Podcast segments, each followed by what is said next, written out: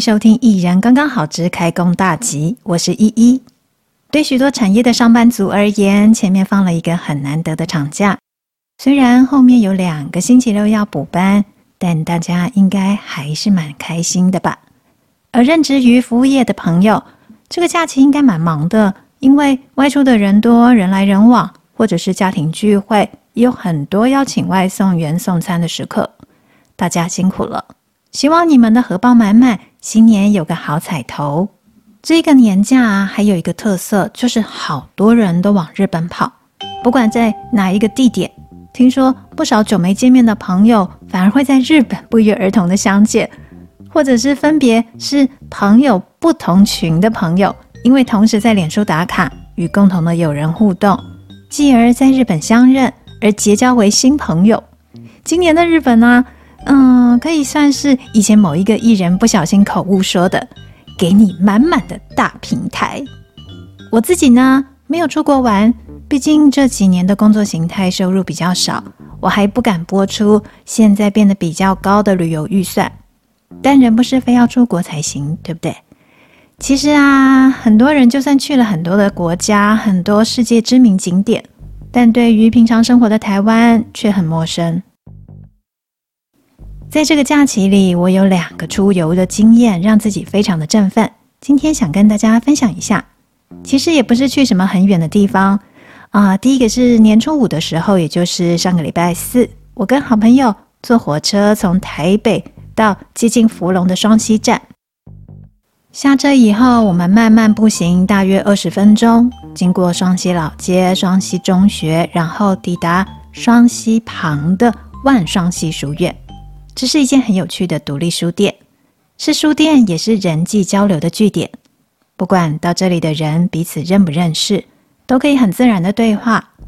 这间书店开三年了，灵魂人物是书店老板，她是经历过人生一个很重大的体验后，从台北来到双溪，开启不同人生的奇女子。老板在书院旁边还找到一片长满野菜、野草的空地。它不但带我们直接闻植物叶子的气味，甚至还直接摘下来让我们嚼嚼看。我很喜欢其中一个越南芫荽，叶子入口时有我们一般吃到的香菜味，嚼到后来呢，刺刺辣辣的，很有一种刁蛮的野味。因为我是香菜控，所以其他人可能皱起眉头了，可是我还是吃得蛮高兴的。对了。万双溪书院呢，常常举办植物染啊、蓝染，还有包野菜水饺，或者是其他手作以及走读活动。大家可以追踪一下万双溪书院的粉专资讯，我会放在本集节目的文字说明栏，大家可以去看一下。另外，大家也可以期待我之后一定会邀请书店老板上节目。在这一间独立书店里，当然不是只有看书、聊天、喝咖啡、用餐。我跟好友吃完午餐以后，走进书店旁边的逸仙山风景区入口，也就是逸仙山步道。逸仙山步道，当地的人其实称它为蝙蝠山。据说山形长得有点像蝙蝠翅膀展开的样子。因为我和朋友走得气喘吁吁，所以只有专心注意脚下长满青苔湿滑的阶梯，还没有能体会到蝙蝠翅膀的形状。之后呢，我会再继续研究一下。从中山路上的逸仙山风景区，以及双溪明天宫旁边的逸仙山步道入口开始上山的话，都是石阶，很考验腿力。我自己呢，身体感觉是除了大腿前侧的肌力，如果能让腹部核心肌群也来帮忙的话，走阶梯可以轻松一点，或者是说脚不会那么的累。我跟朋友走走停停，慢慢上山，大概花一个小时的时间。听说其他人上山时间大概只需要三四十分钟，嗯，他们应该是没有停留啦，直接攻顶。所谓的攻顶，其实就是到最高点有一个瞭望亭，瞭望亭上面树立了一个国父孙中山的铜像，所以也被称为中山瞭望亭。上面的视野非常棒，可以说是三百六十度的。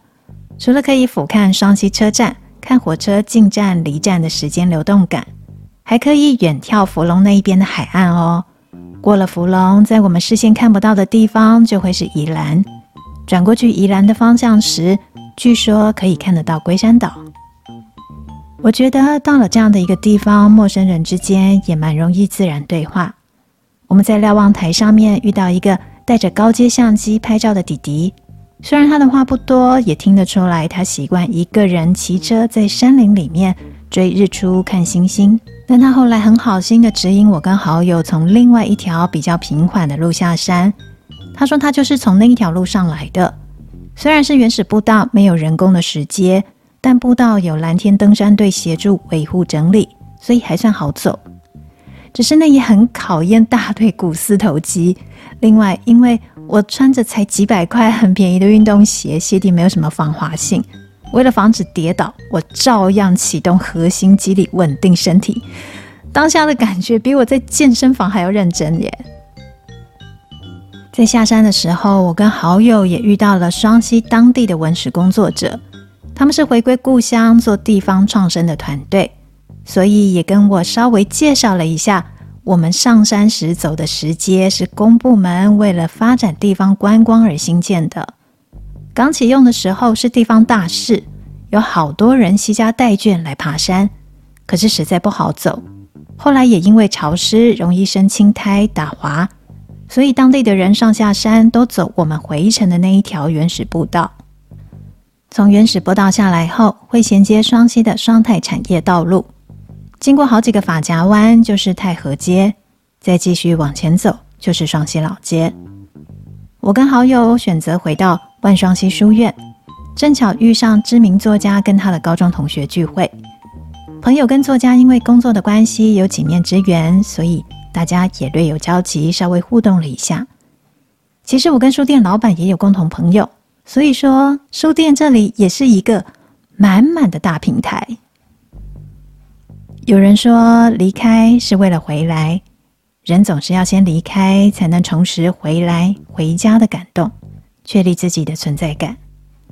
而我想，再怎么喜欢独处的人，偶尔与人交流，不管是声音、资讯的刺激，或者是没有利害关系的情感互动，都是你再次回到独处状态时，让心灵更饱满的养分。每一种动物都有群体性，人类也是一样。但因为我们有独处安静的需求，偶尔参加社群活动，从团体活动中补充活力，也是一种刚刚好的选择。我第二个出游经验呢，地点距离我的住处没有很远，那就是位在北投石牌的军舰岩，因为我从小住在那附近。小时候常常跟大人一起走上山，然后绕着北投知名的威灵顿山庄外围步道慢慢走回石牌，最后回家。不过我已经有好一段时间没有上军舰岩了。上周六，我跟另外一位朋友临时起意去爬军舰岩。朋友因为平常在阳明大学教书，有空就会上后山走走，所以他的脚程非常快。我穿着新买的防滑鞋子，正好也来测试看看好不好爬山。所以一路追赶朋友走。当天气温很低，山上风也很大，但军舰岩上还是站满了人，大家都在瞧拍照的角度。所以我们没有停留太久，就走下那一块舰艇形状的大岩石。之后我们没有选择一般大众路线，也就是我们没有走威灵顿山庄外围的步道，也没有经过照明寺，而是走其他荒僻的小径下山。因为我们想去看一块据说从日治时代就留下来的台湾幸福石。先说明一下照明寺，在我小时候，我们都称它为情人庙。以前上军舰岩去看情人庙的蜡像也是固定行程，很像 SOP。可是不知道从什么时候开始，情人庙改名为照明寺。呃，还会知道情人庙三个字的呢？嗯。应该是跟我一样有一些年纪了。刚才我查了一下维基百科，情人庙最早盖于一九七三年，果然跟我的年龄差不多。但因为后来引发很多宗教争议，例如佛教、道教的教义略有不同，以及有人认为司马相如跟卓文君的蜡像放在庙里也是不伦不类。尤其在汉朝，卓文君是私奔去找司马相如的。卫道人士更认为这有违妇德，不可以称为爱情。后来还有许多庙产经营维护的问题，还有观光人潮影响社区安宁等等的争议。情人庙就在一九八九年时改名为照明寺。这个改名时间正好是我在当考试机器，也就是国中的阶段，所以发现原本佛道混居的庙，已经改变成佛门清净的寺，是最近几年的事情。好，我们说回台湾幸福石。这一块刻着字的石碑呢，是文史工作者杨业先生在二零零四年发现的。杨业是在一块鲜少人经过的地方，发现了散落在荒烟蔓草里的真言宗石窟建筑群。这里有弘法大师岩石窟、波切不动明王石窟，还有石灯笼、石柱以及一个法船石，上面供奉着观世音菩萨像。不过这尊神像好像是后人供奉的。那前面提到的台湾幸福石呢，当初也是散落在地上的一块大石碑，被文史工作者杨业发现，上面写了日文。嗯，我太久没有碰日文了，发音怪怪的。那我想说，请大家直接听 Google 的翻译就好了。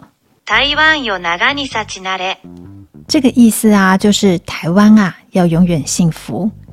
这块石头呢，现在被梳理起来，放在很稳定的位置。 这一小区石窟建筑群非常的清幽庄严，弘法大师岩石窟以及波切不动明王石窟，他们都是凿石壁做出来的神龛，在台湾很少见。想要看到这一块石头以及这片石窟建筑群，你必须先经过比较不那么好走的原始步道，每一步的高低落差也不小，又是一次大腿跟核心肌群的大考验。我们的行程呢，最后是走上丹凤山的步道，然后从上面走下来，绕过陈济棠将军墓园之后，再经过北投中和禅寺，回到平面道路。这个行程带给我的经验就是，走了以前没有走过的小路，才看到被文史工作者努力挖掘、奔走、协调而保留下来的石窟建筑群，很令人敬佩，也感受到不同的建筑美感和宗教的庄严感。另外就是世俗一点的，我的鞋子还有我的肌力通过考验喽，所以我今年计划呢要再多走一点步道。说完了两个假期中印象深刻的户外经验，因为隔两天就是元宵节，我们再来讲一下元宵节相关的习俗跟故事好了。我先不考究元宵节的由来，毕竟只要是月圆的时候，人类对于圆满的投射还有期盼。以及潮汐满潮带来的力量，每个月都会在这个时候呢特别多感动跟感触。农历元月的满月，因为大家还在节庆的欢乐中，会更加的想要热闹，让一整年的许愿期待炸到最高点。换另一个角度看，因为满月之后，月亮又会开始渐渐消瘦，让人想到盛极必衰，事情又会进入衰败期。带给人恐惧感，所以会想要做些什么事情，留住原本充满希望的情势。从人类已知用火之后，火带来了光明的象征，以及驱除虫害、消灭疾病等等的好处，让人很崇拜火，也依赖火带来的希望感。元宵节提灯笼，某方面也是一种火焰崇拜的变形版，增加了艺术、工艺以及娱乐性。很多民族没有元宵节，但同样有在重要节日举火把，或者是生萤火的重要活动，用看得到的仪式为人们带来振奋和鼓励。我们说生活要有仪式感，其实就是行为连接到我们的内心，让我们从内心感受到力量，以及肯定自己的存在。元宵节不提灯笼没有关系，如果你想要鼓励自己，就做一些。可以让自己产生力量，感觉自己有能力的事情，例如，就算是春节年假结束了，要上班好烦哦。可是定定可行度高的计划，又或者是开始进行，体会自己对每一件事情的掌握感，也是一种属于自己的仪式。又或者是春天来了，为自己种一小盆盆栽，看它慢慢发芽长大，也是你的新春仪式。上一集节目我说了一个中国童话故事里面有关聚宝盆的故事，今天再来说一个跟元宵节有关的故事，同样也是出自汉声杂志社出版的中国童话故事《一月号》。上次我们讲聚宝盆，最后摔碎聚宝盆的是明太祖朱元璋，在他要跟马皇后献宝的时候，不小心把盆子摔碎了。传说中，朱元璋对马皇后非常的敬重。虽然马皇后出身自农家，没有姣好的脸蛋和身材，可是他非常善良，也在朱元璋辛苦打天下时给他很多帮助。平常在待人处事上，也给脾气暴躁的朱元璋不少建议。在朱元璋刚开始统一天下之后呢，遇到了元宵节，他换上便服，想要微服出巡，看看民众过节的样子。朱元璋走到一个猜灯谜的地方，那边人声鼎沸，非常的热闹。他往台上一看，有一个大灯笼，上面呢画了一个女子的画像。可是画像里面女人的脸非常的长，脚也非常的大，怀里面还抱着一个大西瓜。谜题是猜当今一个妇人。朱元璋在那里想了好久哦，一直想不出来这么丑是谁呀？忽然，人群里面有一个小朋友举手大喊：“我知道了，我知道了，这个是马皇后！”在场的人大声叫好，也一起哈哈大笑。只有朱元璋在场，气得不得了。原来当时一般妇女流行缠小脚，但马皇后出身农家，需要下田，没有缠足，所以她有一双自然发展的脚丫子。也因为姓马。被人画了一张像马一样的长脸。另外，马皇后出生于安徽省的凤阳县，当地被人称作淮西，也就是淮河西岸，所以被人画成在怀里抱了一颗大西瓜。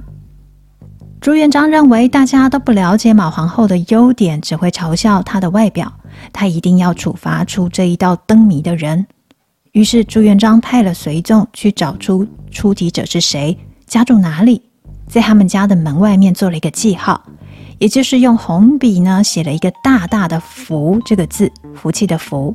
等元宵节一过，隔天他就要来处罚他们。朱元璋回到宫里以后，马皇后问丈夫：“为什么看起来这么不开心呢？”朱元璋说出人们取笑马皇后的事，以及将处罚他们。马皇后急着劝他：“你千万不要为这种小事发这么大的气。”而且现在过年，让大家开开小玩笑，让大家热闹一下，根本不必在意呀。但朱元璋听不进去，气呼呼的去睡觉了。马皇后趁丈夫睡着，赶快派人到村子里，把每一家家门外都用一样的笔迹写上“福”这个字。隔天，朱元璋去派人抓人时，根本分不清楚到底要抓谁。朱元璋立刻知道这是马皇后的主意。